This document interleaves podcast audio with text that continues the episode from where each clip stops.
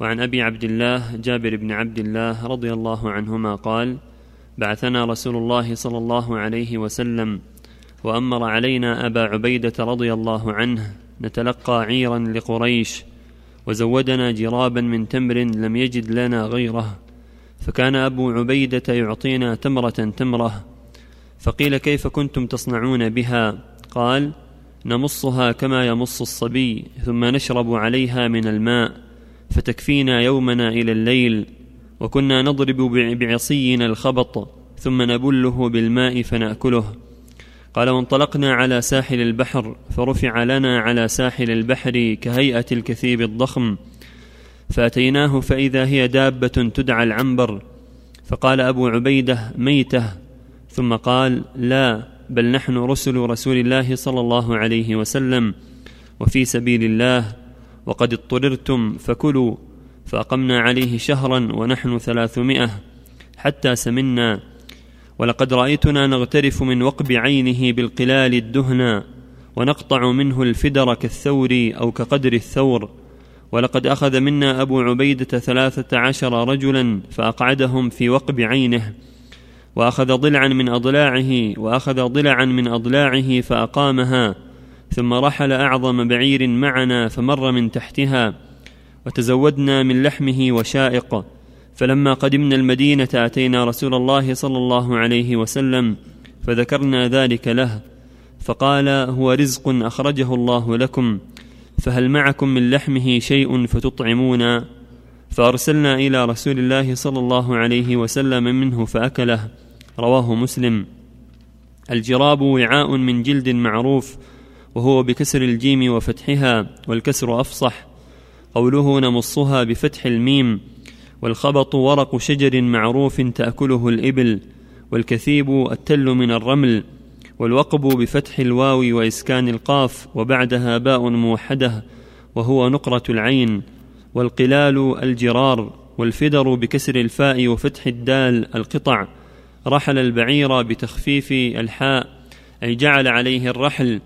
الوشائق بالشين المعجمة والقاف اللحم الذي اقتطع ليقدد منه. والله أعلم. وعن أسماء بنت يزيد رضي الله عنها قالت كان كم قميص رسول الله صلى الله عليه وسلم إلى الرصغ رواه أبو داود والترمذي وقال حديث حسن الرصغ بالصاد والرسغ بالسين أيضا هو المفصل بين الكف والساعد. وعن جابر رضي الله عنه قال إنا كنا يوم الخندق نحفر فعرضت كدية شديدة فجاءوا إلى النبي صلى الله عليه وسلم فقالوا هذه كدية عرضت في الخندق. فقال أنا نازل. ثم قام وبطنه معصوب بحجر ولبثنا ثلاثة أيام لا نذوق ذواقا. فأخذ النبي صلى الله عليه وسلم المعول فضرب فعاد كثيبا أهيل أو أهيم. فقلت يا رسول الله ائذن لي إلى البيت. فقلت لامرأتي رأيت بالنبي صلى الله عليه وسلم شيئا ما في ذلك صبر فعندك شيء. وعن جابر رضي الله عنه قال إنا كنا يوم الخندق نحفر فعرضت كدية شديدة. فجاءوا إلى النبي صلى الله عليه وسلم فقالوا هذه كدية عرضت في الخندق. فقال أنا نازل. ثم قام وبطنه معصوب بحجر ولبثنا ثلاثة أيام لا نذوق ذواقا. فأخذ النبي صلى الله عليه وسلم المعول فضرب فعاد كثيبا أهيل أو أهيم. فقلت يا رسول الله ائذن لي إلى البيت. فقلت لامرأتي رأيت بالنبي صلى الله عليه وسلم شيئا ما في ذلك صبر فعندك شيء؟ فقالت عندي شعير وعناق. فذبحت العناق وطحنت الشعير حتى جعلنا اللحم في البرمة. ثم جئت النبي صلى الله عليه وسلم والعجين قد انكسر والبرمة بين الأثافي قد كادت تنضج. فقلت طعيم لي فقم أنت يا رسول الله ورجل أو رجلان. قال كم هو؟ فذكرت له فقال كثير طيب. قل لها لا تنزع البرمة ولا الخبز من التنور حتى آتي. فقال قوموا. فقام المهاجرون والأنصار فدخلت عليها فقلت ويحك جاء النبي صلى الله عليه وسلم والمهاجرون والأنصار ومن معهم قالت هل سألك؟ قلت نعم. قال ادخلوا ولا تضاغطوا. فجعل يكسر الخبز ويجعل عليه اللحم ويخمر البرمة والتنور إذا أخذ منه ويقرب إلى أصحابه ثم ينزع فلم يزل يكسر ويغرف حتى شبعوا وبقي منه. فقال كلي هذا وأهدي فإن الناس أصابتهم مجاعة. متفق عليه. وفي رواية قال جابر لما حفر الخندق رأيت بالنبي صلى الله عليه وسلم خمصا فانكفأت إلى امرأتي فقلت هل عندك شيء؟ فإني رأيت برسول الله صلى الله عليه وسلم خمصا شديدا فأخرجت إلي جرابا فيه صاع من شعير ولنا بهيمة داجن فذبحتها وطحنت الشعير. ففرغت إلى فراغي وقطعتها في برمتها ثم وليت إلى رسول الله صلى الله عليه وسلم فقالت لا تفضحني برسول الله صلى الله عليه وسلم ومن معه. فجئته فساررته فقلت يا رسول الله ذبحنا بهيمة لنا وطحنت صاعا من شعير فتعال أنت ونفر معك. فصاح رسول الله صلى الله عليه وسلم فقال يا أهل الخندق إن جابرا قد صنع سؤرا فحي هلا بكم. فقال النبي صلى الله عليه وسلم لا تنزلن برمتكم ولا تخبزن عجينكم حتى أجيء. فجئت وجاء النبي صلى الله عليه وسلم يقدم الناس. حتى جئت امرأتي فقالت بك وبك. فقلت قد فعلت الذي قلت. فأخرجت عجينا فبسق فيه وبارك ثم عمد إلى برمتنا فبصق وبارك ثم قال أدع خابزة فلتخبز معك واقدحي من برمتكم ولا تنزلوها وهم ألف فأقسم بالله لاكلوا حتى تركوه وانحرفوا وإن برمتنا لتغط كما هي وإن عجيننا ليخبز كما هو. قوله عرضت كدية بضم الكاف وإسكان الدال وبالياء المثناة تحت وهي قطعة غليظة صلبة من الأرض لا يعمل فيها الفأس. والكثيب اصله تل الرمل والمراد هنا صارت ترابا ناعما وهو معنى أهيل والأثافي الأحجار التي يكون عليها القدر وتضاغطوا تزاحموا والمجاعة الجوع وهو بفتح الميم والخمص بفتح الخاء المعجمة والميم الجوع وانكفأت انقلبت ورجعت والبهيمة بضم الباء تصغير بهمة وهي العناق بفتح العين والداجن هي التي ألفت البيت والسؤر الطعام الطعام الذي يدعى الناس إليه وهو بالفارسية. وحيهلا أي تعالوا. وقولها بك وبك أي خاصمته وسبته. لأنها اعتقدت أن الذي عندها لا يكفيهم. فاستحيت وخفي عليها ما أكرم الله سبحانه وتعالى به نبيه صلى الله عليه وسلم من هذه المعجزة الظاهرة والآية الباهرة. بسق أي بصق ويقال أيضا بزق ثلاث لغات وعمد بفتح الميم أي قصد واقدحي أي غرفي والمقدحة المغرفة وتغط أي لغليانها صوت والله أعلم. هذه الأحاديث الثلاثة كلها تدل على معجزات عظيمة للنبي صلى الله عليه وسلم وتدل على ما أصاب الناس من الحاجة والجوع والمشقة في أول الهجرة. حين هاجر النبي صلى الله عليه وسلم وفي أثناء الهجرة أصابهم شدة. حتى فتح الله عليهم الفتوح بعد ذلك ونصرهم على أعدائهم وجاءتهم الدنيا وهي راغمة وفي هذا دلالة ظاهرة على أن ينبغي لأهل الإسلام أن يتصبروا وأن يتحملوا ما قد يصيبهم من الحاجات والشدائد حتى يفرج الله الأمور. كما قال تعالى ومن يتق الله يجعل له مخرجا ويرزقه من حيث لا يحتسب ومن يتق الله يجعل له من أمره يسرا لا بد من الصبر لا بد من التقوى عند الشدائد وفي كل وقت. في هذا أن الرسول بعث سرية إلى جهة الساحل جهة رابغ وما حولها جهة الساحل تتلقى عيرا لقريش. وهذا قبل الفتح قبل غزوة الفتح. وقبل توسع الخير على المسلمين فأعطاهم جرابا من تمر وأمر عليهم أبا عبيدة بن الجراح وكانوا ثلاثمائة مقاتل يتلقون عيرا لقريش ليغيروا عليها ويأخذها تأتي من الشام. كانت قريش تبعث عيرا إلى الشام تأتي بتجارات لأهل مكة من التجار في مكة. فبعث النبي هذه السرية حتى يعترضوا لها بعث النبي هذا هذه السرية سرية أبي عبيدة حتى يعترضوا ما يجيء من الشام من, من أموال قريش فيأخذوها. لأن يجوز للمسلمين أن يغيروا على أموال العدو وعلى ما له من متاع في السفر وفي الحضر حسب حسب القدرة. فذهب بهم أبو عبيدة إلى جهة الساحل وهم ثلاثمائة وليس معهم إلا جراب من تمر وكلهم إلى الله عز وجل. فكان أبو عبيدة يعطيهم تمرة تمرة يعني مع مع مع, مع مزودة من التمر فكان يقسم عليهم تمرة تمرة. كل يوم ثلاثمائة تمرة لكل واحد تمرة. يمصونها ثم يشربون عليها الماء فأصابهم جهد شديد وحاجة وجوع فأخرج الله لهم سمكة عظيمة من البحر.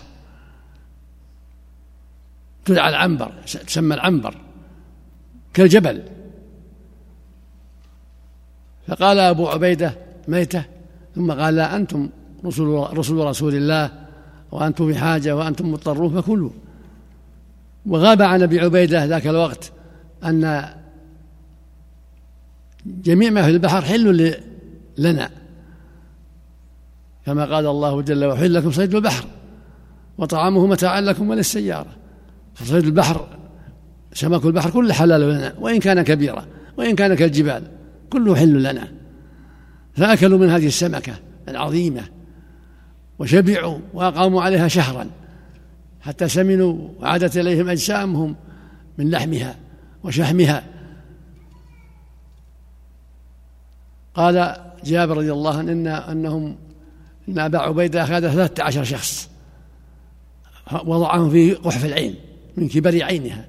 خمس ثلاثة عشر كلهم دخلوا في ثقب العين من من كبر الدابة فعينها شق عينها شق عينها دخل فيه ثلاثة عشر شخص من كبره وعظمه ونصب ضلعا من أضلاعها فمر تحته جمل عليه راكبه ما مسه من عظمها وكبرها كالجبل. والبحر فيه آيات بينات وفيه عبر سمك كبير وصغير وأسماك كبيرة كالجبال في أثناء البحر. وتزودوا منها وشائق رجعوا بها المدينة فسألهم النبي عن ذلك فأعطوه منها وأكل من تلك الوشائق وقال هذا رزق ساقه الله إليكم. هذا فيه أن الله جل وعلا يفرج الكروب لأوليائه ومن يتق الله يجعل له مخرجا ومن يتق الله يجعل له من أمره يسرا. ولما حاصرت قريش المدينة يوم الخندق في غزوهم للمدينة أمر النبي صلى الله عليه وسلم الصحابة أن يحفروا الخندق على المدينة حتى لا يدخلها جيش المشركين من باب التحصن والأسباب واتخاذ ما يستطيعه المسلم من القوة. فجعلوا يحفرون الخندق حتى يحولوا بين المشركين وبين وبين دخول المدينة. فعرضت لهم فدية عرض لهم في الخندق حصى صفا صفا شديد. فجاءوا إلى النبي صلى الله عليه وسلم وأخبروه أن هذه الكدية شديدة. فجاء صلى الله عليه وسلم وقد عصى بطنه من الجوع فأخذ العتلة وضرب بها هذه الكدية حتى تفتتت. بأمر الله عز وجل. عجزوا عنها وضربها النبي بيده فلما ضربها انهالت كلها وتفتتت وكفاهم الله شرها في الخندق. وهذه أيضا من المعجزات من معجزاته صلى الله عليه وسلم من الدلائل على أنه رسول الله حق عليه الصلاة والسلام. قال جابر رأيت بالنبي يوم الخندق خمص جوع فذهب إلى زوجته. قال هل عندك شيء؟ قالت نعم عندي سخلة وهيمة عندهم في البيت وعندي صاع من شعير. قال اطحن الشعير؟ وأعطني السخلة فذبح السخلة وقال أطبخي هذا واخبزي هذا وأنا أروح للرسول حتى يأتي لأنه أصابه جوع شديد وهم يحفرون الخندق سنة خمس من الهجرة. فجاء جابر وأخبر النبي صلى الله عليه وسلم بأن عندهم سخلة وعندهم صاع من الشعير وانها أمر زوجها أن تجهز هذا كله. وإني إذا رأيت أن تأتي أنت معك بعض بعض الجماعة لهذا لهذا الطعام. فصاح النبي في أهل الخندق. وكانوا كثيرين. قال يقدرون بألف. جاء فصاح بهم هلم إلى الطعام إلى طعام جابر. فذهبوا جميعا إلى جابر وأمر النبي صلى الله عليه وسلم بالبرمة أن تبقى وال وال والعجين بصق في البغ... تفل في العجين ودعا به في البركة وتفل في البرمة اللي فيها اللحم ودعا فيها بالبركة فبارك الله في العجين وبارك الله في اللحم. وجعل زوجة جابر تخبز وتعطيهم و والنبي صلى الله عليه وسلم يقطع من السخلة ويجعل في الأواني من مع الخبز لحمه ويقول كلوا فأكلوا وشبعوا وبقي بقية في في القدر من السخلة وبقية من الخبز.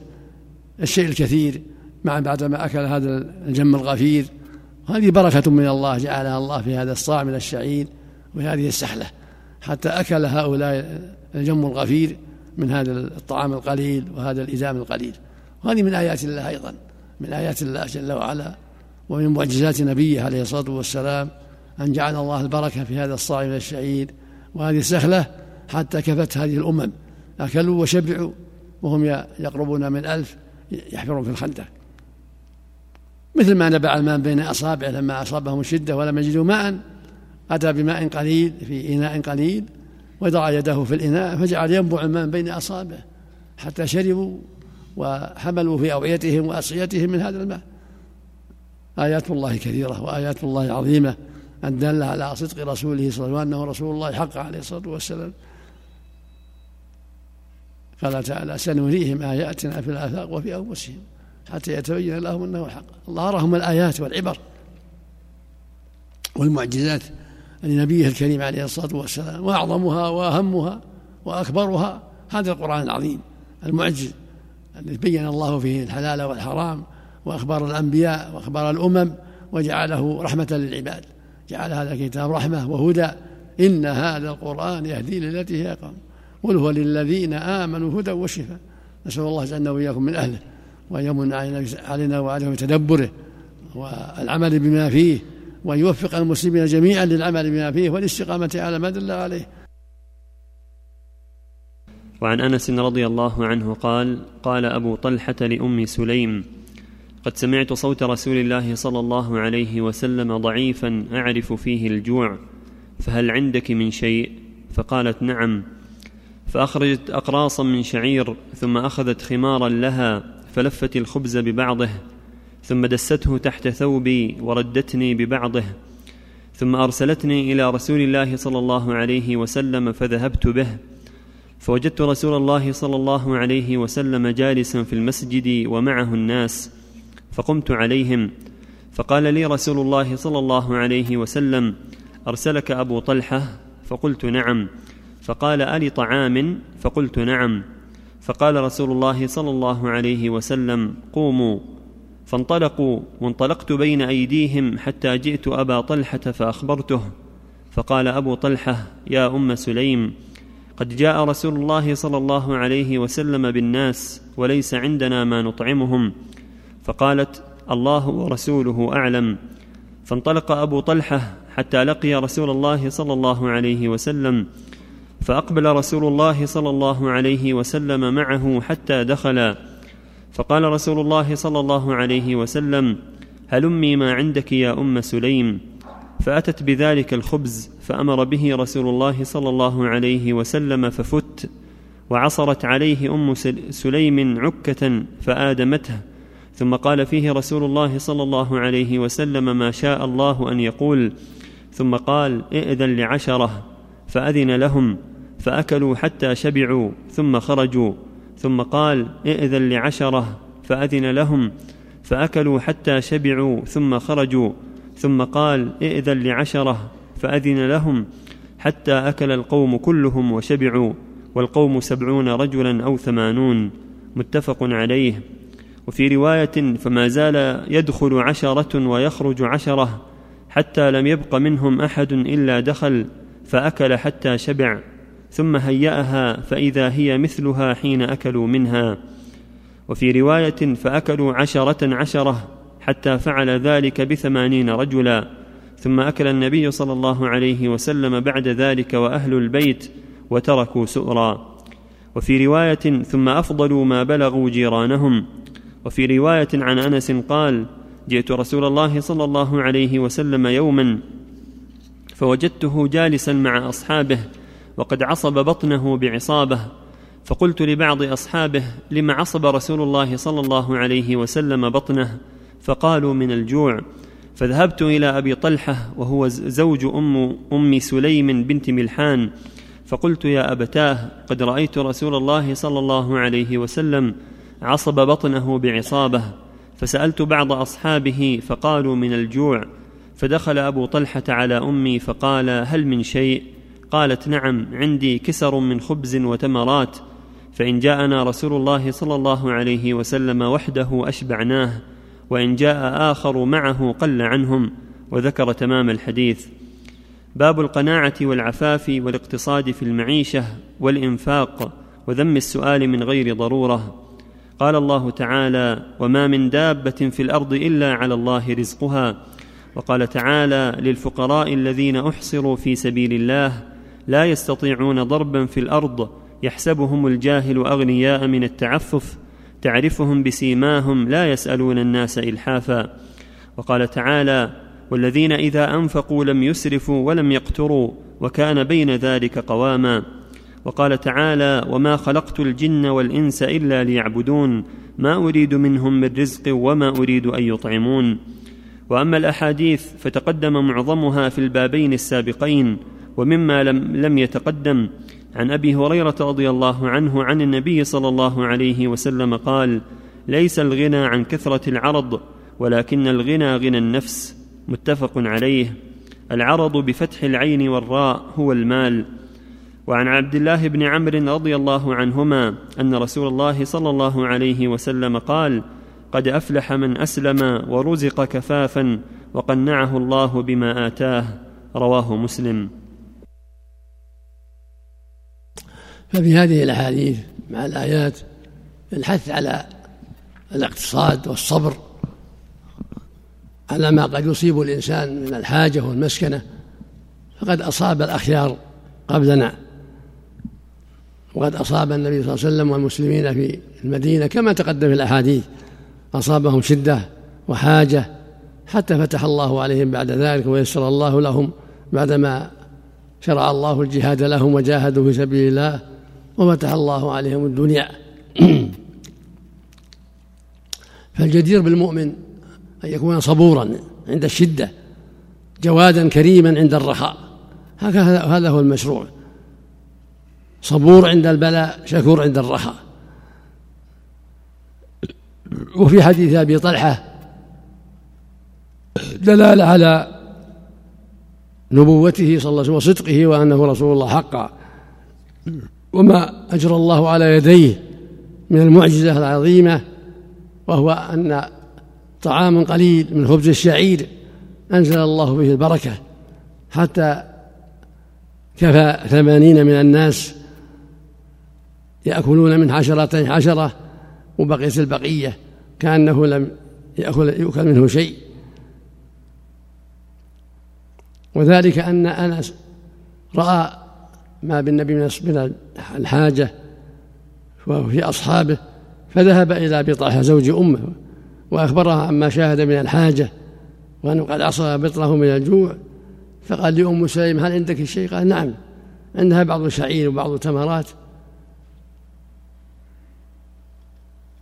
إذا جاء النبي صلى الله عليه وسلم معه وحده معه واحد أو اثنين كفيناه فذهب أنس ودعا النبي صلى الله عليه وسلم فقال للذين عنده قوموا إلى أبي طلحة.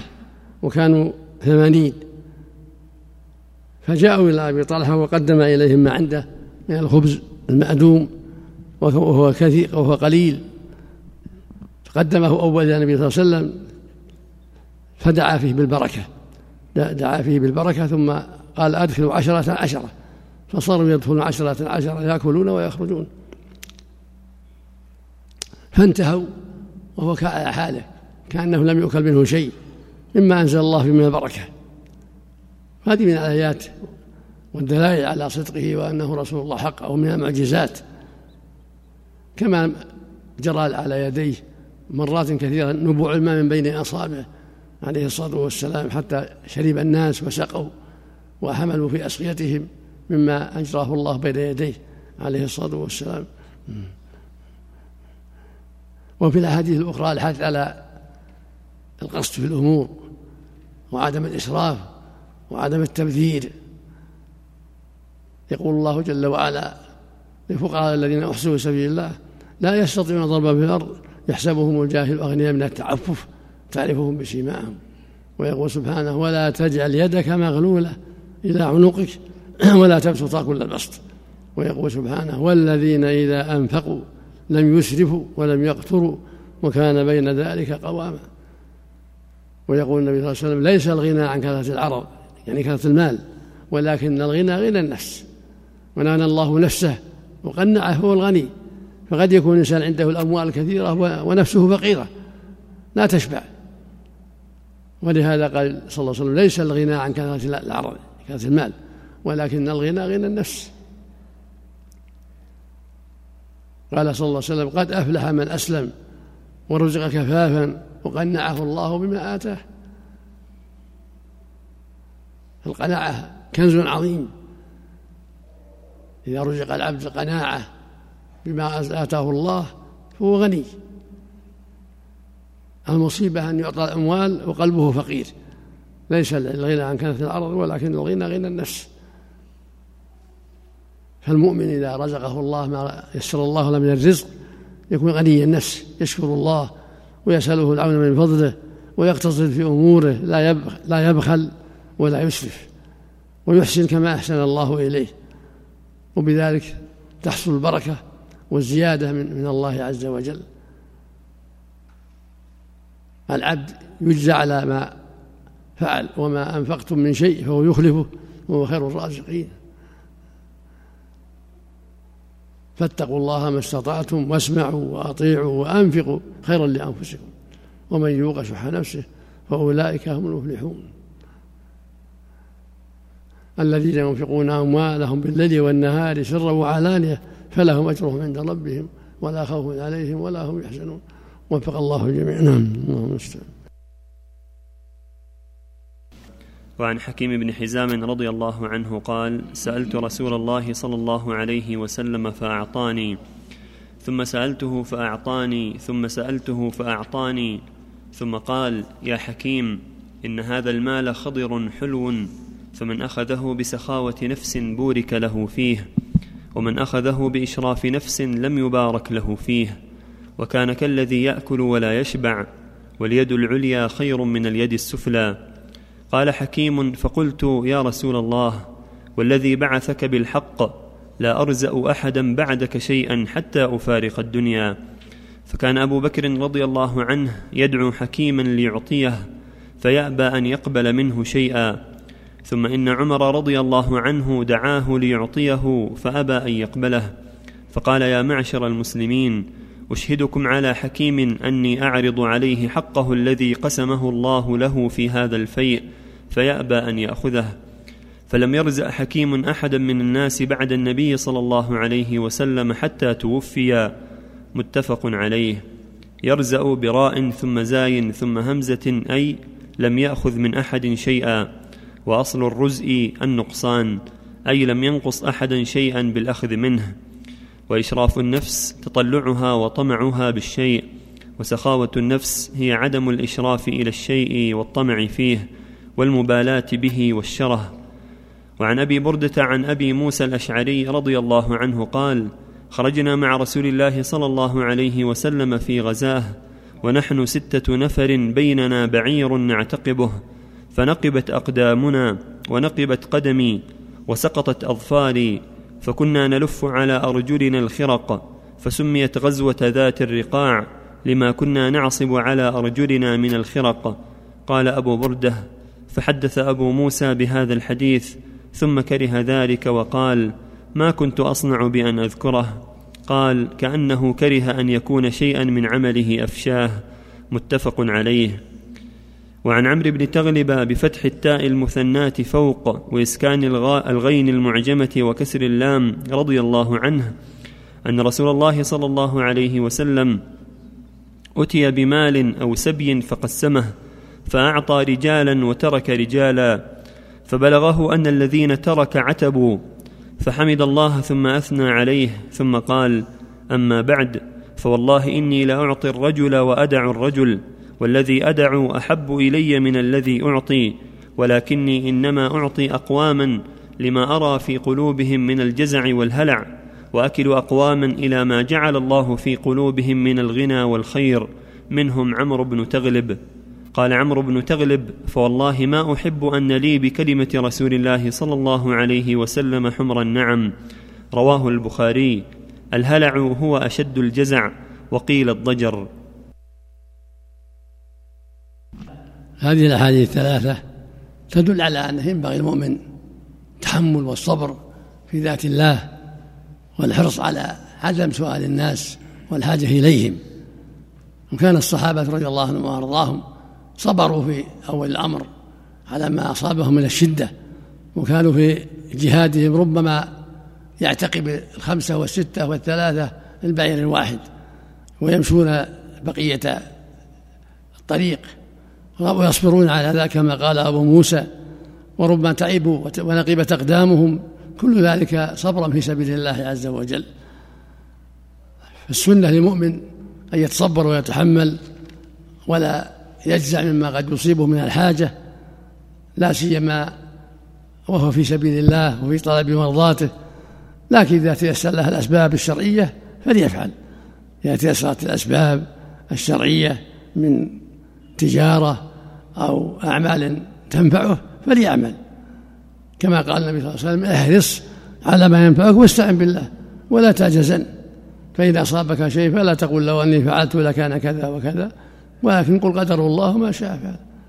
فالإنسان يعمل يكدح ويقول صلى الله عليه وسلم لما سئل أي أي العمل أفضل قال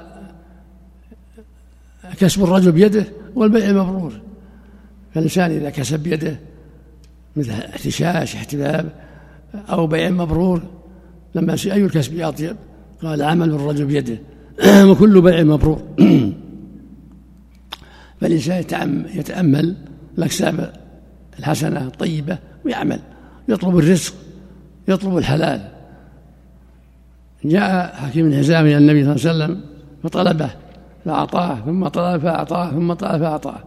فقال النبي صلى الله عليه وسلم لحكيم يا حكيم إن هذا المال حلوة خضرة فمن أخذه بسخاوة نفس بورك له فيه ومن أخذه بإشراف نفس لم يبارك فيه لم يبارك له فيه وكان كالذي يأكل ولا يشبع. قال حكيم للنبي صلى والذي بعثك بالحق لا أرزع لا أرزع أحدا بعدك. يعني لا أسأل أحدا بعدك شيئا لما علمه بهذه النصيحة. فصار حكيم بعد ذلك لا يسأل الناس شيئا لا الملوك ولا غيرهم. وعرض عليه الصديق نصيبه من بيت المال وعمر نصيبه من بيت المال فأبى. وقال لا حاجة لي في هذا. وكان الخلفاء ومر العدل يرتبون للمسلمين في بيت المال أشياء معينة تعينهم على حسب قدرة بيت المال من بيت المال كل سنة على حسب حاجاتهم وعلى حسب قدرة بيت المال. فلما عرض الصديق على حكيم أبى وعرض عليه عمر أبى وقال لا حاجة لا حاجة في ذلك. بعدما قال النبي صلى الله عليه وسلم والذي بعدك بالحق لا أرزع أحدا بعدك. ففيه الحث على سخاوة النفس وطلب السؤال وعدم السؤال كما قال صلى الله عليه وسلم اليد العليا خير من اليد السفلى خير من اليد السفلى. وابدأ بمن تعول وخير الصدقة ما كان عن ظهر غنى. ومن يستعفف يعفه الله ومن يستغني يغنه الله. هكذا ينبغي المؤمن التعفف والاستعفاف مهما أمكن والاستغناء عما في أيدي الناس. لكن إذا دعت الحاجة إلى ما بيت المال فلا بأس. بيت المال مشترك. لا بأس يطلب حقه من بيت المال. أو اشتدت المسألة. يقول النبي صلى الله عليه وسلم إن المسألة لا تحل إلا لأحد ثلاثة.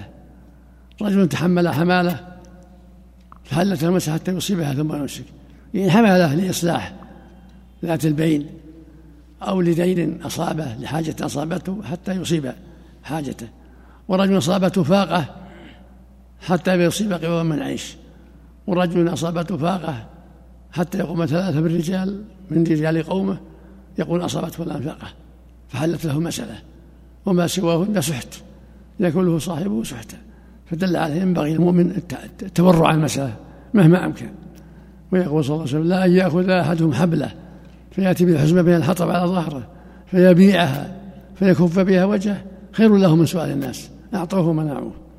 ويقول صلى الله عليه وسلم من سأل الناس أموالهم تكثرا فإنما يسأل جمرة فليستقل أو ليكثر.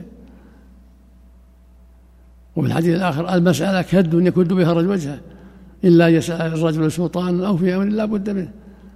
فالمؤمن مهما أمكن التعفف فلا بأس. فإن دعت الحاجة إلى بيت المال فليس حاجة من بيت المال. وإن اضطر إلى المسألة جازت المسألة للضرورة للحمالة التي يصيبها أو الدين الذي يصيبه ليس عنده وفاء فلا بأس أن يطلب بقدر الحاجة. والمقصود مهما أمكن التعفف فهو خير للمؤمن ومن يستعف يعفه الله ومن يستغني الله لكن إذا دعت الضرورة المسألة للحمالة أو شدة الحاجة فلا بأس لا سيما مع بيت المال. وفق الله جميعا.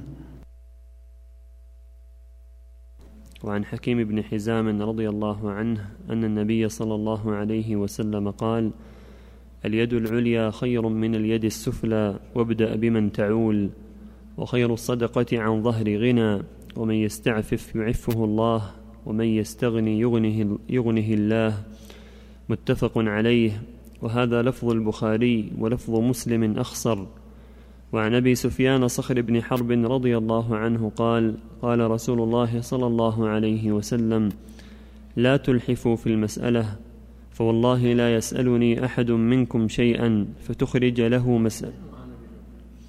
وعن أبي سفيان صخر بن حرب رضي الله عنه قال قال رسول الله صلى الله عليه وسلم لا تلحفوا في المسألة فوالله لا يسألني أحد منكم شيئا فتخرج له مسألته مني شيئا وأنا له كاره فيبارك له فيما أعطيته. رواه مسلم.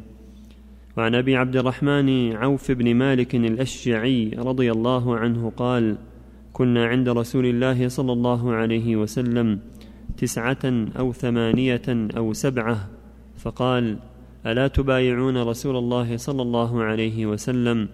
وكنا حديث عهد ببيعة فقلنا قد بايعناك يا رسول الله. ثم قال ألا تبايعون رسول الله؟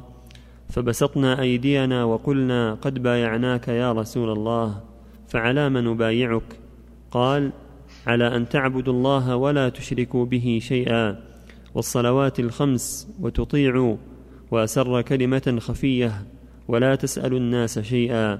فلقد رأيت بعض أولئك النفر يسقط سوط أحدهم فما يسأل أحدا يناوله إياه. رواه مسلم. هذه الأحاديث الثلاثة كلها تعلق بالحث على العفة والاستغناء والحذر من سؤال الناس والحاجة إليهم. يقول صلى الله عليه وسلم في حديث حكيم بن حزام اليد العليا خير من اليد السفلى. وابدأ بمن تعول وخير الصدقة ما كان عن ظهر غنى. ومن يستعفف يعفه الله ومن يستغني يغنه الله. اليد العليا هي المنفقة واليد السفلى هي السائلة. يعني إحرص أن تكون يدك عليا منفقة محسنة. واحرص ألا تكون سائلة.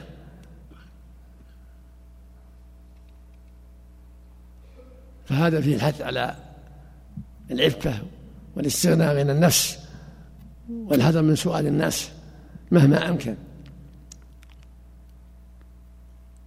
وخير الصدقة ما كان عن ظهر غنى. لا يتكلف في الصدقة.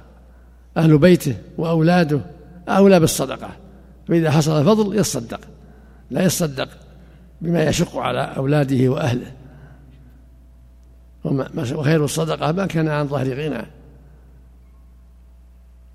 وابدأ بمن تعول زوجته وأولاده من يعولهم يبدأ بهم.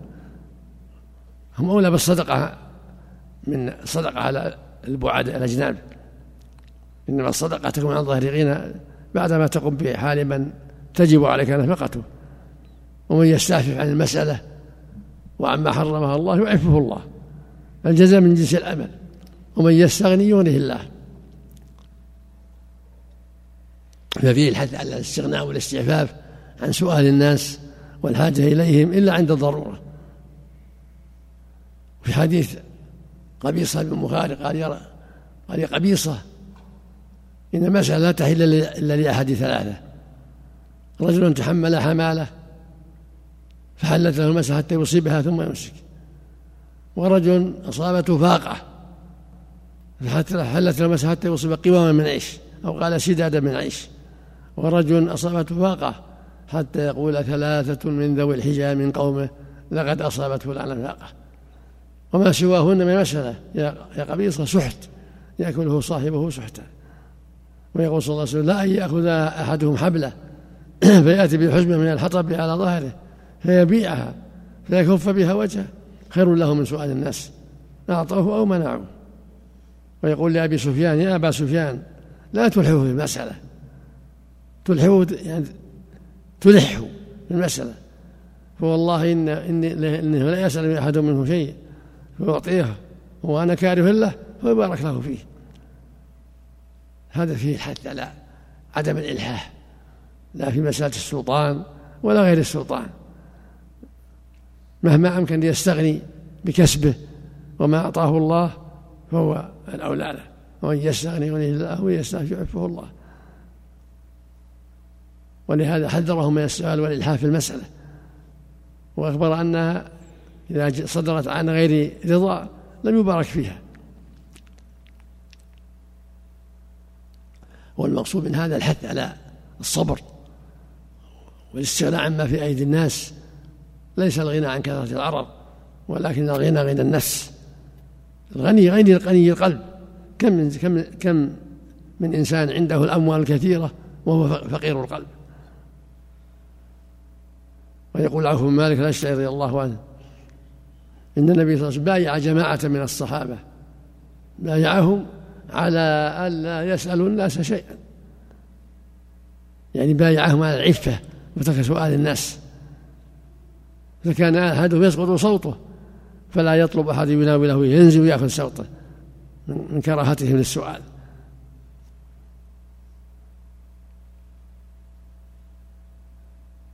فالمؤمن مشروع له العفة والاستغناء عما في أيدي الناس والقناعة.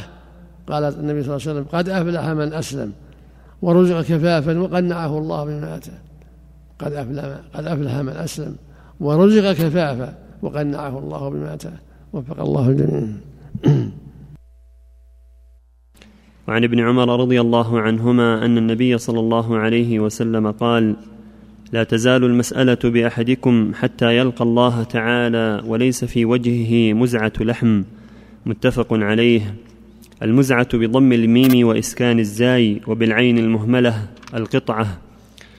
وعنه أن رسول الله صلى الله عليه وسلم قال وهو على المنبر وذكر الصدقة والتعفف عن المسألة اليد العليا خير من اليد السفلى واليد العليا هي المنفقة والسفلى هي السائلة.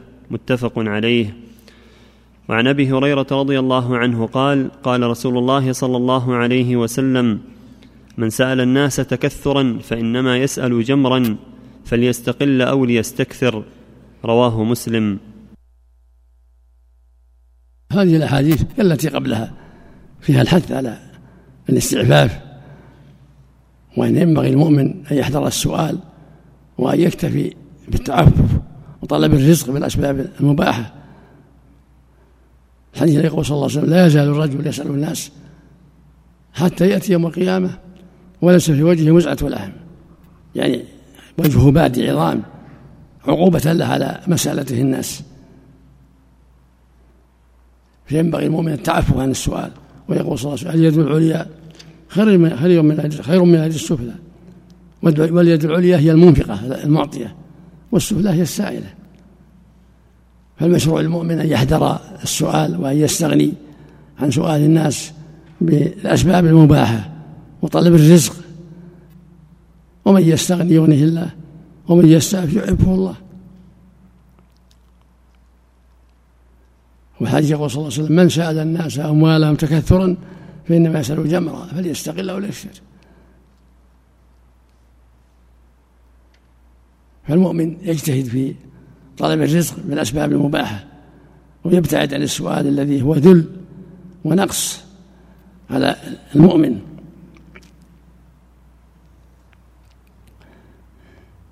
ويقول صلى الله عليه وسلم لا أن يأخذ أحدهم حبله فيأتي بحزمة من الحطب على ظاهره فيكف بوجهه. خير له من سؤال الناس أعطوه ومنعوه. ولما سئل صلى الله عليه وسلم أي الكسب أطيب قال عمل الرجل بيده وكل بيع مبرور. كل شيء يعمل بيده. خراز حداد نجار كاتب. أي عمل باليد المباح. أو بياع يبيع ويشتري يتسبب يطلب الرزق. هكذا ينبغي المؤمن لا يكون معطلا بل يعمل يكتسب يطلب الرزق حتى يستغني عما في أيدي الناس حتى يستغني عن السؤال. وفق الله الجميع. وعن ابن عمر رضي الله عنهما أن وعن سمرة بن جندب رضي الله عنه قال قال رسول الله صلى الله عليه وآله وسلم وعن سمرة وعن, وعن سمرة بن جندب رضي الله عنه قال قال رسول الله صلى الله عليه وآله وسلم إن المسألة كد يكد بها الرجل وجهه إلا أن يسأل الرجل سلطانا أو في أمر لا بد منه. رواه الترمذي وقال حديث حسن صحيح الكد الخدش ونحوه. وعن ابن مسعود رضي الله عنه قال قال رسول الله صلى الله عليه وسلم من أصابته فاقة فأنزلها بالناس لم تسد فاقته ومن أنزلها بالله فيوشك الله له برزق عاجل أو آجل. رواه أبو داود والترمذي وقال حديث حسن يوشك بكسر الشين أن يسرع. وعن ثوبان رضي الله عنه قال قال رسول الله صلى الله عليه وسلم من تكفل لي ألا يسأل الناس شيئا وأتكفل له بالجنة. فقلت أنا فكان لا يسأل أحدا شيئا. رواه أبو داود بإسناد صحيح. وعن ثوبان رضي الله عنه قال قال رسول الله صلى الله عليه وسلم من تكفل لي ألا يسأل الناس شيئا وأتكفل له بالجنة. فقلت أنا فكان لا يسأل أحدا شيئا. رواه أبو داود بإسناد صحيح. هذه الأحاديث الثلاثة كلها تدل على شرعية الاستغناء بالله والحرص على عدم الحاجة إلى الناس. تقدمت الأحاديث في هذا كثيرة. قوله صلى الله عليه وسلم قد أفلح من أسلم ورزق كفافا وقنعه الله بما آتاه. تقدم قوله صلى الله عليه وسلم اليد العليا خير, من اليد السفلى. اليد العليا المعطية المنفقة والسفلى الآخذة السائلة. وابدأ بمن تعول وخير الصدقة ما كان عن ظهر غنى. ومن يستعفف يعفه الله ومن يستغني يغنيه الله. قوله صلى الله عليه وسلم لأن يأخذ أحدهم حبلة فيأتي بحزمة من الحطب على ظهره فيبيعها فيكف بها وجهه خير له من سؤال الناس أعطوه ومنعوه وفي حديث سمرة يقول صلى الله عليه وسلم المسألة كد يكد بها الرجل وجهه إلا أن يسأل الرجل سلطانا أو في أمر لا بد منه. إذا كان السؤال في, في أمر لا بد منه كما تقدم أصابته تحمل حمالة أصابته فاقة يسأل قدر حاجته أو كان السؤال للسلطان من بيت المال لحاجة به فالبيت المال للمسلمين.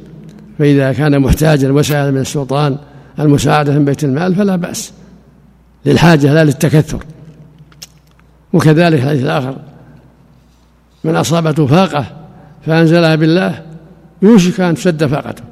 ومن نزلها بالناس لم لم لم يغني عنه من الله شيئا. المقصود أن من أصابته حاجة ما أنزلها بالناس لم تسد حاجته. أما من من أنزلها بالله وسأل الله وتضرع إليه يوشك أن الله جل وعلا يعجل له الرزق ويغنيه ويسد حاجته قريبا. فالمشروع إنزال الحاجات بالله والضراعة إلى الله وسؤال من فضله والأخذ بالأسباب.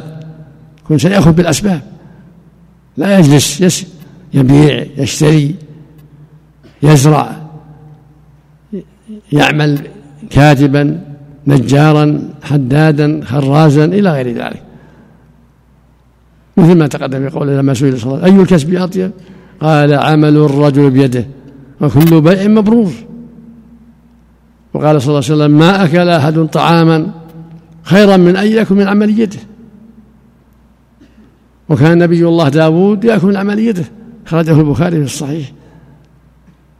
فهكذا يقول هنا منزل حاجته بالناس من أصابته حاجة أو فاق فأنزلها بالناس لم تسد حاجته. أما من أنزلها بالله فيوشك يعجل الله له برزق عاجل أو آجل وأن يسد حاجته.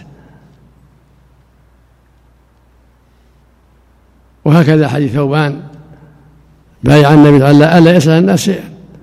وبايع النبي جماعة من الصحابة ألا يسأل الناس شيئا. حتى كان أحدهم يسقط صوته فلا يقول لأحد ناولني ينزل من فرسه أو من دابته ويقول صوته. والمقصود من هذه الأحاديث وما جاء في معناها الحث على القناعة والكسب والاستغناء عن سؤال الناس والحاجة إليهم. الحاجة إليه ذل ومهانة وضعف فالاستغناء عنهم عزة وكرامة وفضل. إلا للضرورة. جاء في حديث قبيصة ام خارق الهلالي أن النبي عليه الصلاة والسلام قال له يا قبيصة إن المسألة لا تحل إلا لأحد ثلاثة. رجل تحمل حمالة. يعني إصلاحا بين الناس دين تحمل أصلاح لإصلاح بين الناس. فحلت له المسألة حتى يصيبها ثم يمسك. أو أصابه دين ويستطيع ويعجز عن تسديده. الثاني رجل أصابته فاقة فقر تلفت أمواله ونحو ذلك أصابته حاجة شدة فحلت له مسألة حتى يصيب قواما من عيش أو قال سدادا من عيش ما يسد فاقته حاجته. الرجل الثالث رجل كانت له ثروة وسعة ثم أصابته نكسة هلكت أمواله وأقام ثلاث شهود يشهدون بأن له حاجة فإن تحله المسألة حتى يصيب قواما من عيش. قال صلى الله عليه وسلم وما سواهن من المسألة يا قبيصة سحت يأكله صاحبه سحتا. أخرجه مسلم في الصحيح. فينبغي المؤمن يتحرى وأن لا يسأل إلا عند الضرورة. وفق الله الجميع. وعن أبي بشر قبيصة بن المخارق رضي الله عنه قال تحملت حمالة فأتيت رسول الله صلى الله عليه وسلم أسأله فيها فقال أقم حتى تأتينا الصدقة فنأمر لك بها. ثم قال يا قبيصة إن المسألة لا تحل إلا لأحد ثلاثة. رجل تحمل حمالة فحلت له المسألة حتى يصيبها ثم يمسك. ورجل أصابته جائحة اجتاحت ماله فحلت له المسألة حتى يصيب قواما من عيش أو قال سدادا من عيش.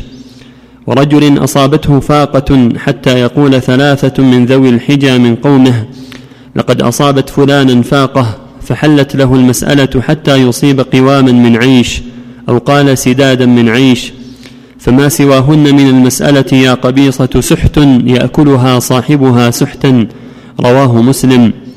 الحمالة بفتح الحاء أن يقع قتال ونحوه بين فريقين فيصلح إنسان بينهم على مال يتحمله ويلتزمه على نفسه والجائحة الآفة تصيب مال الإنسان والقوام بكسر القاف وفتحها هو ما يقوم به أمر الإنسان من مال ونحوه والسداد بكسر السين ما يسد حاجة المعوز ويكفيه والفاقة الفقر والحجى العقل وعن أبي هريرة رضي الله عنه أن رسول الله صلى الله عليه وسلم قال ليس المسكين الذي يطوف على الناس ترده اللقمة واللقمتان والتمرة والتمرتان ولكن المسكين الذي لا يجد غنى يغنيه ولا يفطن له فيتصدق عليه ولا يقوم فيسأل الناس متفق عليه. باب جواز الأخذ من غير مسألة ولا تطلع إليه. عن سالم بن عبد الله بن عمر عن أبيه عبد الله بن عمر عن عمر رضي الله عنهم قال كان رسول الله صلى الله عليه وسلم يعطيني العطاء فأقول أعطه من هو أفقر إليه مني. فقال خذه إذا جاءك من هذا المال شيء وأنت غير مشرف ولا سائل فخذه فتموله فإن شئت كله وإن شئت تصدق به وما لا فلا تتبعه نفسك. قال سالم فكان عبد الله لا يسأل أحدا شيئا ولا يرد شيئا أعطيه. متفق عليه. مشرف بالشين المعجمة أي متطلع إليه. ومن اهتدى بهدى. أما بعد هذه الأحاديث ثلاثة. كلها تدل على انه ينبغي المؤمن التبرع عن المسألة والحذر من المسألة وأن يكون منفقا معطيا لا آخذا سائلا وألا يتعاطى المسألة إلا عند الضرورة في حدود ما شرع الله وأباح. يدل على هذا حديث قبيصة رضي الله عنه هذا أنه جاء يسأل النبي صلى الله عليه وسلم فقال اجلس عندنا حتى نامر لك بالصدقة صدقة سأتي بني زريق ثم قال يا قبيصة إن المسألة لا تحل إلا لأحد ثلاثة. رجل تحمل حمالة. يعني لإصلاح ذات البين. أو لدين لحاجته فحلت له المسألة حتى يصيب تلك الحمالة. ثم يمسك. الثاني رجل أصابته جائحة. اجتاحت ماله من حريق أو غيره. فحلت له المسألة حتى يصيب قوما من عيش أو قال سدادا من عيش يعني ما يسد حاجته. والثالث رجل أصابته فاقة كان عنده مال وعنده سعة فدهورت أموره وتلفت تجارته وشهد ثلاثة من ذوي الحجة من قومه. لقد أصابت فلان فاقة فلانا فاقة. فحلت له المسألة؟ حتى يصيب قيمة من عيش قال وما سواهن يا قبيصة فهو سحت يأكله صاحبه سحت. هذا فيه الحذر من السؤال إلا في هذه المسائل الثلاث. والمؤمن ينبغي له أن يتعفف مهما أمكن وأن يحرص على ما يسد حاجته حتى لا يحتاج إلى السؤال. بالكسب بالعمل. تقدم حديث قوله صلى الله عليه وسلم لما سئل أي الكسب أطيب؟ قال عمل الرجل بيده وكل بيع مبرور. وقال صلى الله عليه وسلم ما أكل أحد طعاما خيرا من أن يأكل من عمل يده. وإن نبي الله داود عليه الصلاة والسلام كان يأكل من عمل يده. وقال صلى الله عليه وسلم أن يأخذ أحد حبلة فيأتي بحزمة من الحطب على ظهره فيبيعها فيكف بها وجهه. خير له من سؤال الناس أعطوه أو منعوه. ويقول صلى الله عليه وسلم ليس المسكين بهذا الطواف الذي ترده اللقمة واللقمتان والتمرة والتمران والتمرتان. وإنما المسكين الذي لا يجد غير يغنيه ولا يفطر له فيتصدق عليه ولا يقوم فيسأل الناس. هذا المسكين العالم المتعفف الذي ليس عنده ما يغنيه ولا يعرف حتى يصدق عليه ولا يقوم فيسأل الناس. هذا هو أولى باسم المسكنة قال عمر رضي الله عنه كان النبي صلى الله عليه وسلم يعطيني عطاء فقول أعطيه أفقر مني فيقول يا عمر ما جاءك من هذا المال وأنت غير مشرف ولا سائل فخذه وما لا فلا تتبع نفسك. بين صلى الله عليه وسلم أن ما جاء الإنسان من غير سؤال ولا تشوف من بيت المال أو غيره يأخذه. أما السؤال فلا لا يسأل. ولهذا قال لعمر رضي الله عنه ما جاءك من هذا المال وأنت غير مشرف متطلع له ولا سائل فخذه وما لا فلا تتبعه نفسك. فدل على أن ينبغي المؤمن القناعة والصبر والحذر من سؤال الناس إلا عند الضرورة. فيقول الإمام النووي رحمه الله تعالى باب الحث على الأكل, على الأكل من عمل يده والتعفف به عن السؤال والتعرض للإعطاء. قال الله تعالى فإذا قضيت الصلاة فانتشروا في الأرض وابتغوا من فضل الله. عن أبي عبد الله الزبير بن العوام رضي الله عنه قال قال رسول الله صلى الله عليه وسلم لأن يأخذ أحد لأن يأخذ أحدكم أحبله أحبله ثم يأتي الجبل فيأتي بحزمة من حطب على ظهره فيبيعها فيكف, بها فيكف الله بها وجهه خير له من أن يسأل الناس أعطوه أو منعوه. رواه البخاري. وعن أبي هريرة رضي الله عنه قال قال رسول الله صلى الله عليه وسلم لئن يحتطب أحدكم حزمة على ظهره لأن يحتطب أحدكم حزم لأن يحتطب أحدكم حزمة على ظهره خير له من أن, من أن يسأل أحدا فيعطيه أو يمنعه متفق عليه. وعنه عن النبي صلى الله عليه وسلم قال كان داود عليه السلام لا يأكل إلا من عمل يده رواه البخاري. وعنه أن رسول الله صلى الله عليه وسلم قال كان زكريا عليه السلام نجارا رواه مسلم. وعن المقدام بن معد يكرب رضي الله عنه عن النبي صلى الله عليه وسلم قال ما أكل أحد طعاما قط خيرا من أن يأكل من عمل يده وإن نبي الله داود صلى الله عليه وسلم كان يأكل من عمل يده رواه البخاري. هذه الأحاديث كثيرة وما جاء في معناها من الأحاديث مع الآية الكريمة كل ذلك يدل على أنه ينبغي للمؤمن أن يجتهد في أن يأكل من عمل يده وأن يكتسب ويتحرى كسب الحلال وأن يصرف قلبه وجه عن الحاجة إلى الناس. يقول جل وعلا فإذا قضيت الصلاة فانتشروا في الأرض وابتغوا من فضل الله يطلبوا الرزق. ويقول جل وعلا هو الذي جعل لكم الأرض ذلولا فامشوا في مناكبها وكلوا من رزقه. فالإنسان يبحث عن أسباب الرزق ليستغني عن الحاجة إلى الناس بالزراعة بالغراس بالبيع والشراء. بأنواع العمل بالاحتطاب بالاحتشاش. يطلب الرزق من طريق العمل لا من طريق سؤال الناس. يقول النبي صلى الله عليه وسلم للزبير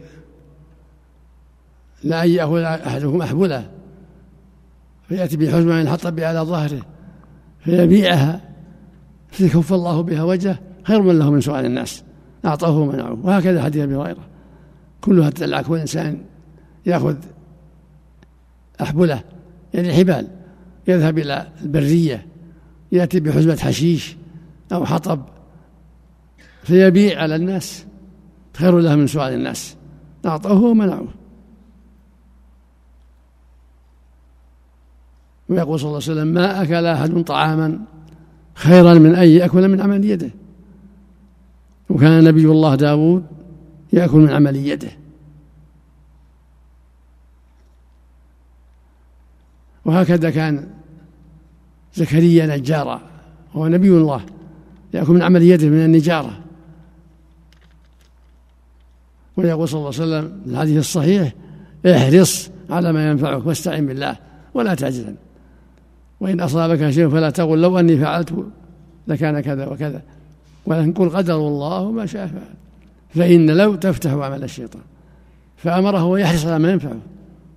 أحرص أول الحديث المؤمن القوي خير وأحب إلى الله من المؤمن الضعيف ومن كل خير المؤمن القوي الذي يأمر بالمعروف وينهى عن المنكر ويكتسب الحلال ويأكل من عمل يده خير من الضعيف وفي كل خير.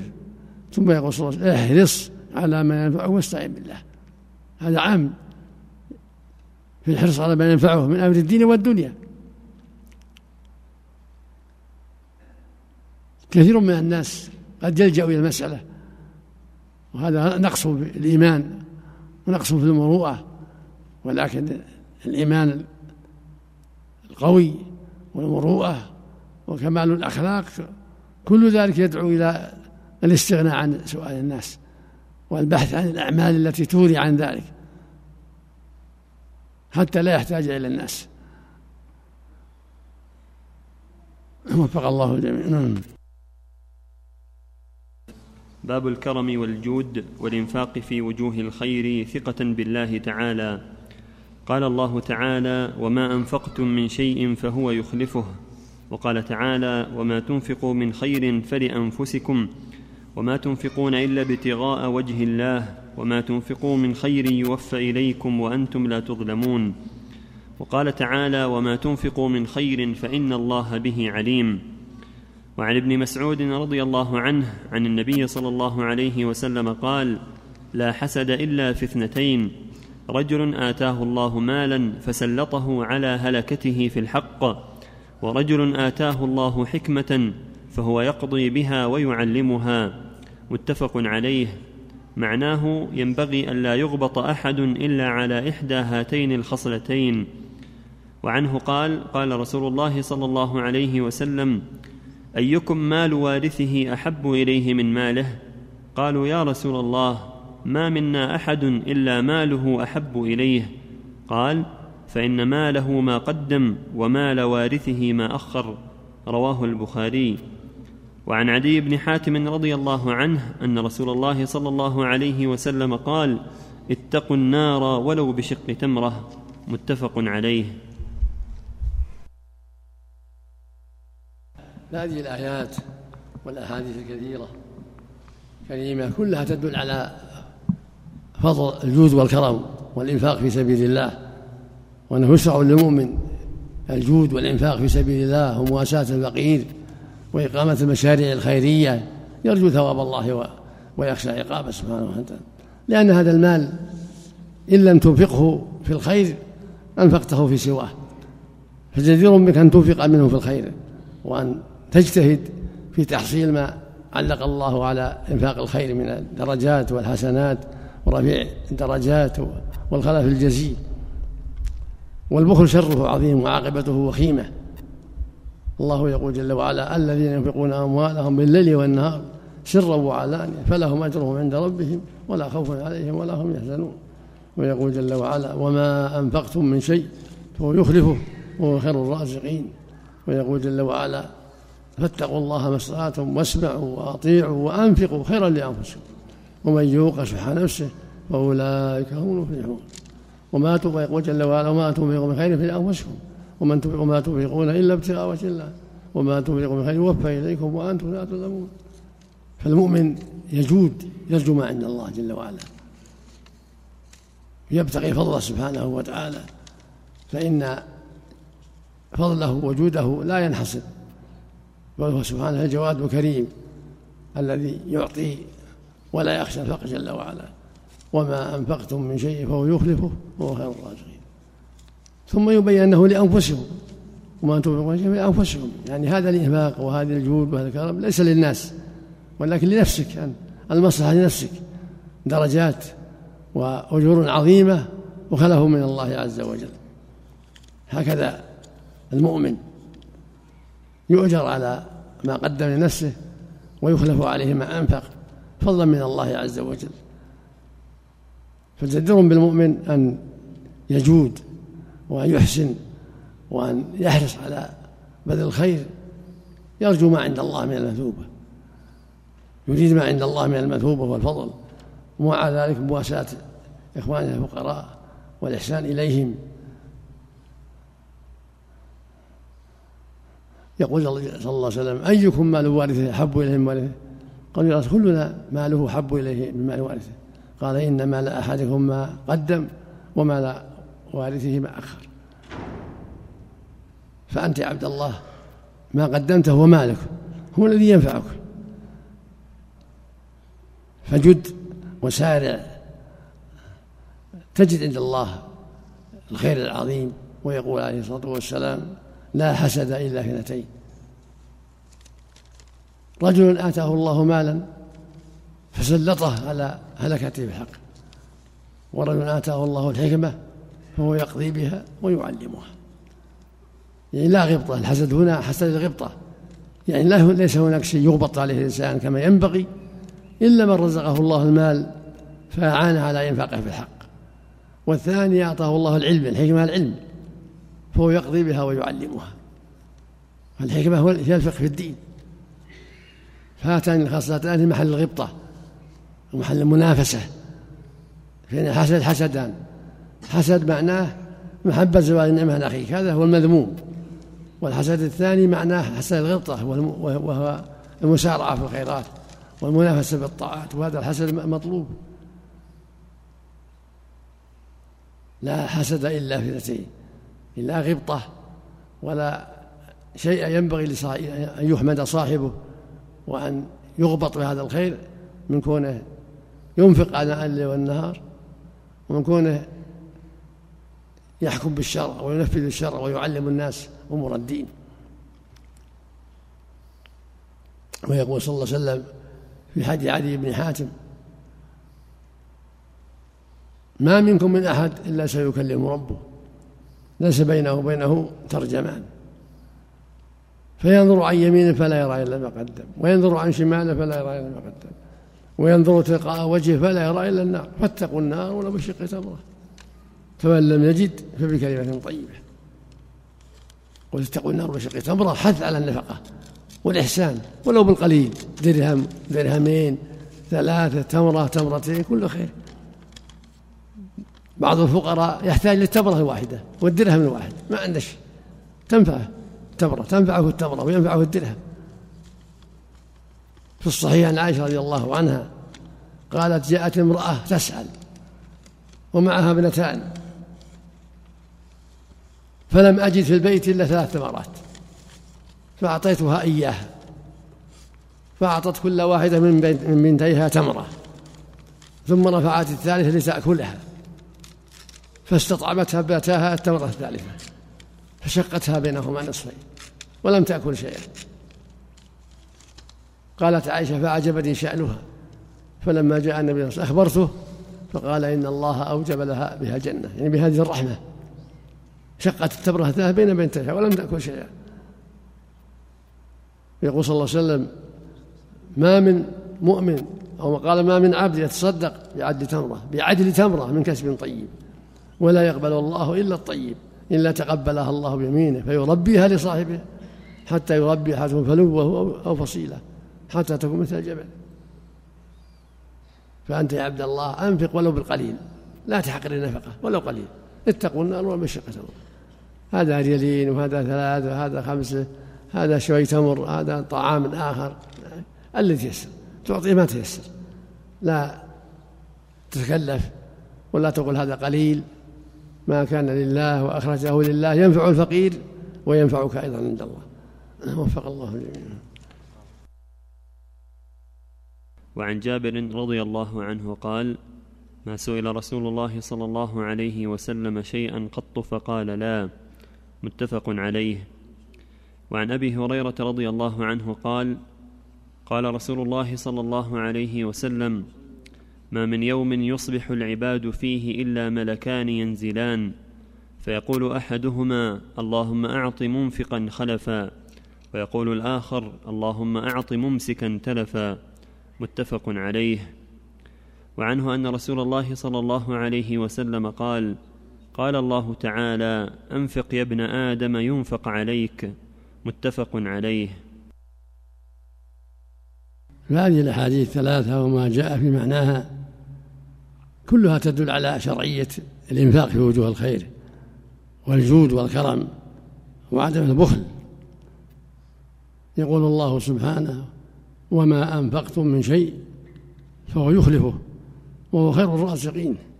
ويقول عز وجل فاتقوا الله ما استطعتم واسمعوا وأطيعوا وأنفقوا خيرا لأنفسكم. ومن يوق شح نفسه فأولئك هم المفلحون. ويقول عز وجل الذين ينفقون أموالهم بالليل والنهار سرا وعلانية فلهم أجرهم عند ربهم ولا خوف عليهم ولا هم يحزنون. يعني ينفقون في وجوه الخير في وجوه البر في الفقراء والمساكين وعمارة المشاريع الخيرية كالمساجد وغيرها. ليسوا بخلاء بل ينفقونها في وجوه البر وأعمال الخير. وفي الحديث يقول حديث جابر يقول إن النبي صلى الله عليه وسلم ما سئل شيء قط فقال لا. ليس من طبيعته يقول لا عليه الصلاة والسلام. ما سئل عن شيء فقال لا. يعني من طبيعة الجود والكرم. إما أن يعطي السائل وإما أن يعيده وقتا آخر. إن لم يكن عنده شيء. وكان يضع المال في محله والجود في محله عليه الصلاة والسلام ويعطي عطاء من لا يخشى الفقر. كان يعطي عطاء من لا يخشى الفقر عليه الصلاة والسلام. في الحديث عن النبي صلى الله عليه وسلم قال ما من يوم يصبح فيه الناس إلا ينزل فيه ملكان. أحدهما يقول اللهم أعط منفقا خلفا والثاني يقول اللهم أعط ممسكا تلفا هذا فيه الحث على الإنفاق وأن الله يخلف على المنفقين في وجوه الخير وأعمال البر والبخل شره عظيم. ومن يبخل فإنما يبخل عن نفسه والله الغني وأنتم الفقراء. فالمشروع لك يا عبد الله الجود والإحسان ترجو ما عند الله. صلة الرحم وأساس الفقير إقامة المشاريع الخيرية إكرام الضيف إلى غير هذا من وجوه الخير. الحديث الثالث حديث يقول الرب جل وعلا يا ابن آدم أنفق ننفق عليك. في الآخر ينفق عليك. يعني أنت موعود بالخلف. فالله يقول لك يا ابن آدم أنفق ننفق عليك. يعني أحسن يحسن الله إليك. وجود يجود الله عليك إن رحمة الله قريب من المحسنين. فالمؤمن إذا أحسن إلى إخوانه المسلمين الفقراء أو غيرهم أحسن الله إليه. هل جزاء الإحسان؟ إلا الإحسان. نسأل الله للجميع التوفيق والهداية. نعم. وعن عبد الله بن عمرو بن العاص رضي الله عنهما أن رجلا سأل رسول الله صلى الله عليه وسلم أي الإسلام خير؟ قال تطعم الطعام وتقرأ السلام على من عرفت ومن لم تعرف متفق عليه. وعنه قال قال رسول الله صلى الله عليه وسلم أربعون خصلة أعلاها منيحة العنز ما من عامل يعمل بخصلة منها رجاء ثوابها. وتصديق موعودها إلا أدخله الله تعالى بها الجنة. رواه البخاري. وقد سبق بيان هذا الحديث في باب بيان كثرة طرق الخير. وعن أبي أمامة صدي بن عجلان رضي الله عنه قال قال رسول الله صلى الله عليه وسلم يا ابن آدم إنك أن تبذل الفضل خير لك وأن تمسكه شر لك ولا تلام على كفاف وابدأ بمن تعول واليد العليا خير من اليد السفلى. رواه مسلم. هذه الأحاديث الثلاثة كالتي قبلها في الحث على الجود والكرم والإحسان والصدقة. وأن ينبغي للمؤمن أن يكون جوادا كريما منفقا محسنا. هذه الدار دار العمل دار الإحسان دار المجاهدة. فينبغي المؤمن أن يقدم لنفسه من أعمال الخير ما ينفعه إلى الله جل وعلا. من مساعدة الفقير والشفاعة في الخير ومواساة الفقراء والمحاويج والعناية بسد حاجة الفقير وقضاء دين المدين وغير هذا من وجوه الخير. سئل عليه الصلاة والسلام قيل يا رسول الله أي الإسلام أفضل؟ قال تطعم الطعام وتقرأ السلام. على من عرفت ومن لم تعرف. تطعم الطعام وتقرئ السلام على من عرفت لم تعرف. هذه أفضل خصال الإسلام. تجود وتحسن يعني بعد أداء الفرائض. تجود على عباد الله. ولا سيما الطعام والبداءة بالسلام. تطعم الطعام وتقرأ السلام على من عرفت ومن لم تعرف. والله يقول جل وعلا إن تدوا الصدقات فنعم ما هي وإن تخفوها وتؤتوها الفقراء فهو خير لكم. ويكفر عنكم من سيئاتكم. ويقول سبحانه وأن تصدقوا خير لكم إن كنتم تعلمون. ويقول عز وجل وما أنفقتم من شيء فهو يخلفه وهو خير الرازقين. ويقول جل وعلا فاتقوا الله ما استطعتم واسمعوا وأطيعوا وأنفقوا خيرا لأنفسكم. ومن ومن يوق شح نفسه فأولئك هم المفلحون. ويقول سبحانه آمنوا بالله ورسوله وأنفقوا مما جعلكم مستخلفين فيه فالذين آمنوا منكم وأنفقوا لهم أجر كبير. هذه الآيات وما جاء فيها في معناها فيها الحث على الصدقة والإحسان. ويقول صلى الله عليه وسلم ابن آدم إنك أن تنفق أن تبذل الفضل خير لك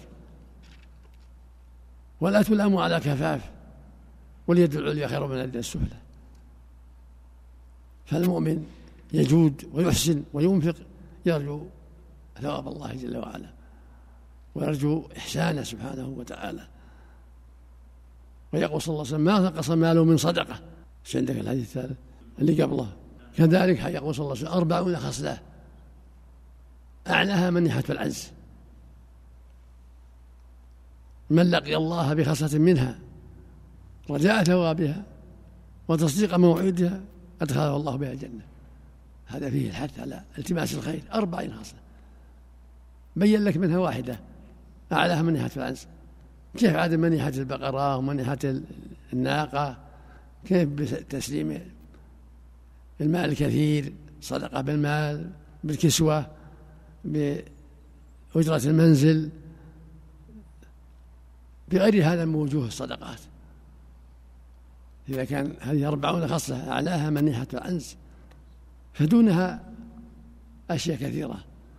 من منيحة الثوب منيحة السراويل منيحة الإناء للحاجة منيحة القدح للحاجة منيحة الطعام منيحة السفرة إلى غير هذا مما يحتاجه الناس. إذا فعلها الإنسان رجاء ثوابها وتصديق موعودها يعني يفعلها لله مو مراءة ولا سمعة ولا عن غفلة بل يتصدق عن نية صالحة عن رجاء الثواب وتصديق الموعد. مو عن عن رياء أو سبعة أو قلة مبالاة لا بل عن نية صالحة عن رجاء الثواب تصديق الموعد. يرغب الثواب ويرجو ما وعد الله به المتصدقين وتصديقا لله ولرسوله. فالمشروع للمؤمن أن يتحرى أنواع المساعدة وأنواع الصدقة وأنواع التفريج الكروب وأنواع المواساة حسب طاقته. فاتقوا الله ما وفق الله جميعا وعن أنس رضي الله عنه قال ما سئل رسول الله صلى الله عليه وسلم على الإسلام شيئا إلا أعطاه ولقد جاءه رجل فأعطاه غنما بين جبلين فرجع إلى قومه فقال يا قوم أسلموا فإن محمدا يعطي عطاء من لا يخشى الفقر وإن كان الرجل ليسلم ما يريد إلا الدنيا فما يلبث إلا يسيرا حتى يكون الإسلام أحب إليه من الدنيا وما عليها. رواه مسلم. وعن عمر رضي الله عنه قال قسم رسول الله صلى الله عليه وسلم قسما فقلت يا رسول الله لغير هؤلاء كانوا أحق به منهم؟ وعن عمر رضي الله عنه قال قسم رسول الله صلى الله عليه وسلم قسما فقلت يا رسول الله لغير هؤلاء كانوا أحق به منهم؟ قال إنهم خيروني أن يسألوني بالفحش أو يبخلوني ولست بباخل. رواه مسلم. وعن جبير بن مطعم رضي الله عنه أنه قال بينما هو يسير مع النبي صلى الله عليه وسلم مقفله من حنين فعلقه الأعراب يسألونه حتى اضطروه إلى سمرة فخطفت رداءه. فوقف النبي صلى الله عليه وسلم فقال أعطوني ردائي فلو كان لي عدد هذه العضاه نعما لقسمته بينكم ثم لا تجدوني بخيلا ولا كذابا ولا جبانا. رواه البخاري. مقفله أي حال رجوعه والسمرة شجرة والعضاه شجر له شوك. ففي هذه الأحاديث وما قبلها دلالة على جوده صلى الله عليه وسلم وكرمه وكونه يؤلف الناس على الإسلام ويدعو إلى الإسلام لأن الله أمره بهذا. قال جل وعلا ادع إلى سبيل ربك بالحكمة وموعظة الحسنة وجادلهم بالتي أحسن وجعل في الزكاة وفي الفيء حقا لمؤلفة قلوبهم. فالسنة للمؤمن أن ينفق ويحسن. حتى يجود على عباد الله وحتى يحسن إلى عباد الله ويتألف قلوبهم. تأسيا من النبي عليه الصلاة والسلام. كان لا يسأل الإسلام شيء إلا أعطى ما سأله الأعراب وغيرهم شيء على الإسلام إلا أعطاهم تأليفا لقلوبهم. ويقول يأبون إلا أن يبخلوني ويأبى الله يا بخل ويقول لو كان العدد هذه العظاه يعني عدد هذه الأشجار هذه الأشجار نعما يعني إبلا لقسمته بينكم. وجاءه أعرابي يسأله فأعطاه غنما بين جبلين فذهب إلى قومه وقال يا قوم أسلموا فإن محمدا يعطي عطاء من لا يخشى الفقر. فالسنة للمؤمن الجود والكرم تأسيا بالنبي صلى الله عليه وسلم والإحسان إلى عباد الله وتأليف القلوب ولا سيما الجهال وحدثاء العهد بالإسلام يؤلفون ويعطون من المال ما يؤلف قلوبهم ويقوي إيمانهم. هذا عمله صلى الله عليه وسلم وهذه سيرته عليه الصلاة والسلام. فالسنة التأسي به في ذلك. والحرص على بذل المعروف في الناس دعوة إلى الخير وترغيبا في الخير. وفق الله الجميع.